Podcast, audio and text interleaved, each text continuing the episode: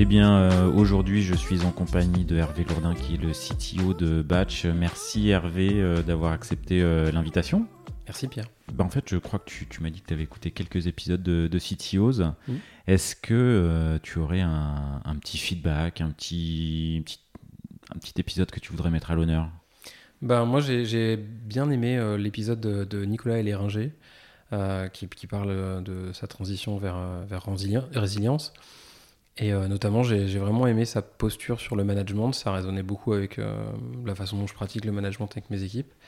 Et euh, je, trouve, je, trouve, je trouve très entier dans ses déclarations. Et, je pense que c'est un truc, c'est un podcast à écouter parce que tous ces petits conseils, ne serait-ce que la nécessité de prendre le soin de demander, mais surtout d'écouter la réponse de son collaborateur en lui demandant comment il va en début d'un entretien, pose les bases de quelque chose d'assez important dans la relation qu'on essaie de créer avec les équipes. Ça, petit, petit conseil qui, a fait- qui fait écho en toi. Ouais, ouais, très très écho. euh, C'est euh, c'est assez facile d'oublier euh, d'écouter la réponse quand on demande un, un ça va laconie, voire, voire par même on, on dit, on dit ça va bien, c'est-à-dire on présuppose de la réponse derrière.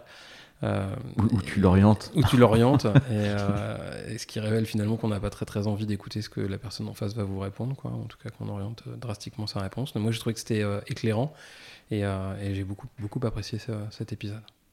Ok, ok, ok. Est-ce que t'en t'en retiens d'autres choses? Euh, que beaucoup de décisions se prennent pendant les déj, et on est bien d'accord avec ça. et je suis assez, assez fasciné dans sa capacité à mélanger le pro et le perso avec une proximité assez incroyable. C'est, c'est- c'est- c'est- enfin, l'épisode quand même euh, avoue qu'il a, il a fait des séances d'optimisation de SQL un week-end avec sa femme. J'ai trouvé ça assez incroyable. Je, je sais pas si je serais capable de, de marier euh, les deux mondes avec une proximité aussi intense. Quoi. Sa femme qui est également CTO. C'est ça. Donc euh, effectivement, ils ont des. euh, Ça parle boulot à la maison. Ok, ok, ok. Bah écoute, je- j'espère que tu auras donné bah, envie bah, d'écouter cet épisode de Nicolas, à qui on, on- on passe le bonjour. Merci beaucoup.